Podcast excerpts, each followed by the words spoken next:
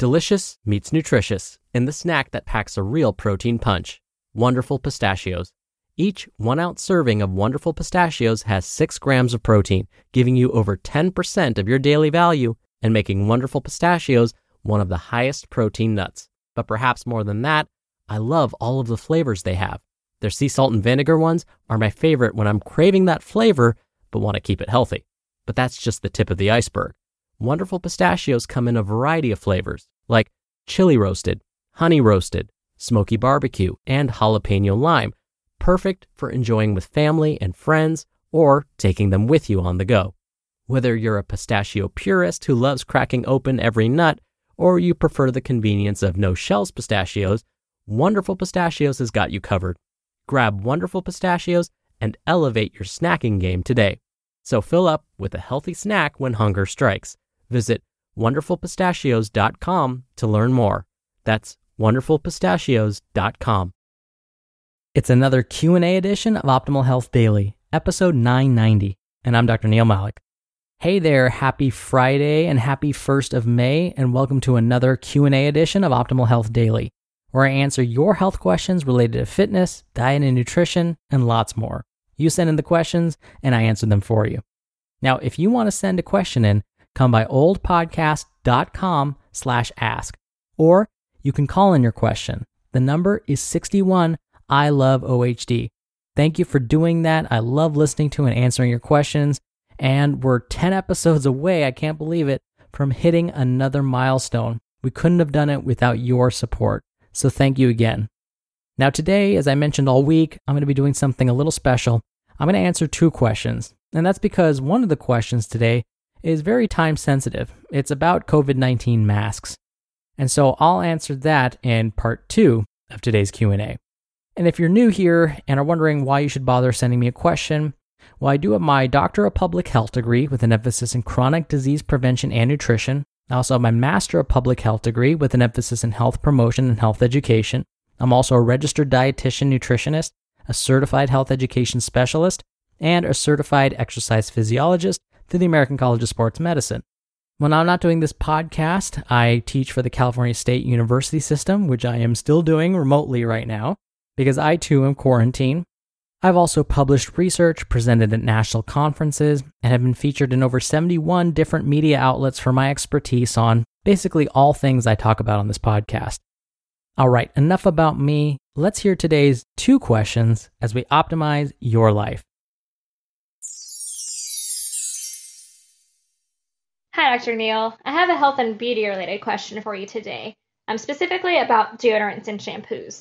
So I'm hearing a lot of messages that I need to avoid deodorants and shampoos that contain parabens and sulfates. So my questions are, 1, what exactly are parabens and sulfates? And 2, how can I, as a consumer, know that these products that I'm using are actually safe to use? Do they fall under FDA regulations or anything like that? Thanks. Hi, longtime listener Nikki. Thank you for your question. I hope you and your family are staying well and safe during these times. Now, I realize it's taken me a while to respond to your question. This is because I couldn't find any credible evidence to discuss the safety of these self-care products. There are lots of examples of anecdotal evidence on the web and potentially false claims, so we have to be careful and not believe everything we read, see, or hear. Well, other than what you hear on this show, of course. But I finally have some studies to reference, so I can feel a bit more confident that what I'm relaying here is accurate. Now, the FDA, the Food and Drug Administration, is actually supposed to regulate cosmetics. But back in 1938, a law was passed that prevents the FDA from really doing anything to those companies that manufacture these products. So sadly, much like the nutrition supplement industry, it's the Wild West out there when it comes to the safety of makeup, deodorants, self-tanning lotions, shampoos, and other self-care products. In Europe, on the other hand, manufacturers of these products have to show that their products are safe for use and do not cause any abnormal changes to the body or cause cancer or harm to an unborn child before they can be sold on the open market.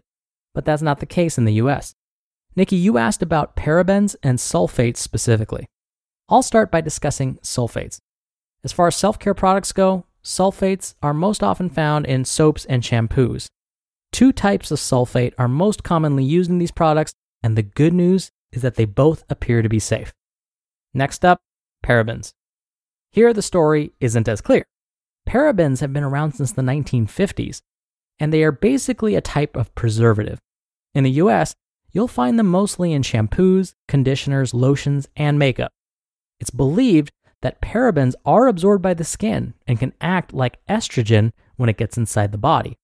Because of its ability to mimic estrogen, some believe parabens may trigger harmful reactions, which in turn may increase a person's risk for certain diseases like cancer. In 2014, the European Union banned the use of certain types of parabens, and since then, as expected, many in the US are hoping that our government follows suit. Now, right now, both the FDA and the Centers for Disease Control and Prevention do not have a clear statement about whether our current exposure to parabens is harmful to health. So, many health professionals that specialize in toxicology caution that we may want to limit our exposure to parabens. Now, there's another chemical that you didn't mention, but I feel I should. Phthalates. Phthalates are commonly found in many of these same products. This is because they can act as skin softeners and skin moisturizers. They can also prevent nail polish from cracking. But phthalates aren't just found in self-care products, which may be a problem. They're basically everywhere. They're often used to preserve food and even found in our food packaging. It is for this reason that back in 1999, the European Union restricted the use of 6 different types of phthalates. So the question now is, how much exposure to parabens and phthalates in particular is too much exposure? Sadly, I wish I had an answer, but we don't know. This is why, again, many toxicologists will advise that we limit our exposure just in case. So what's the deal with deodorants and antiperspirants and aluminum? Some antiperspirants have used aluminum because aluminum plugs up our sweat ducts. A plugged up sweat duct then limits the amount of sweat that can be released. Deodorants often don't contain aluminum. Instead, they may have the previously mentioned parabens. When it comes to using deodorants or antiperspirants with aluminum, and if you're worried about the risk for Alzheimer's and breast cancer, there doesn't appear to be a clear relationship between any of these. But I will admit, we need more studies really to know what's going on. So if these concern you, then try and purchase products that don't contain aluminum. But what about all natural products? You may gravitate to purchasing those, thinking that they're better for you. Well, those may not always be safe either. For example, some natural products use essential oils. The problem with this is that some essential oils can also disrupt hormones. So, what should you do? Luckily, major retailers are catching on to the potential harmful effect of these preservatives. CVS, Walgreens, Sephora, and Target are trying to rid their shelves of products that contain parabens and phthalates. In the meantime, when shopping, be sure to buy a product that is made in the USA, or if it comes from Europe, meets the European Union's quality standards for cosmetics. That's because products imported from other countries get missed by the FDA. So it's still a safer bet to purchase USA-made products, or again, products from Europe that meet the European Union's quality standards. And finally, look for product labels that specifically say paraben and phthalate-free right on the packaging. And now, today's second question. Hello, Dr. Neil. I'm wondering what masks filter out the COVID-19 virus perfectly. I have heard that the mask I'm using does an alright job. I'm using a 3M P100 2091 mask with reusable cartridges, but I'm wondering what masks work perfectly where I do work next to someone else. Thank you for your question, Bryce. I'm sure many are wondering whether the face mask they are currently using is providing any protection at all. The mask you described is built to filter out heavy metals and harmful particles, like asbestos specifically. But it wasn't tested technically against COVID-19. I suppose it would need to be tested against the virus, so I really can't say that wearing the mask you described is a guarantee against COVID-19. And because the CDC recommends we use face coverings to help prevent those who may have the virus and do not know it from transmitting it to others, we're finding that household masks are still recommended by them. And I'll admit, the household masks that many are using are probably not providing as much protection as your 3M mask. This is most likely due to the fact, though, that the mask you're using creates a better seal around your nose and mouth. So my best guess, and again, this would be a guess, is that your mask would probably suffice, but without actual testing of your mask against the COVID-19 virus, we can't say for sure. But if you are interested in making your own homemade face cover, the CDC says that materials made from cotton, bandanas, and t-shirts can be used to make them, and the CDC's website shows you how to do this. Oh, and I should mention that it's still recommended these be worn when keeping social distance is difficult, like in line at the grocery store or at the pharmacy.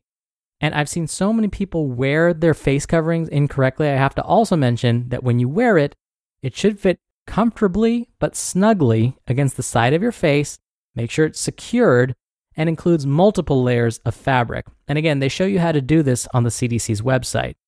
And yes, you should be able to breathe easily, and whichever materials you end up using, be sure that they can be washed thoroughly and machine dried without getting damaged. Oh, and stay safe, please.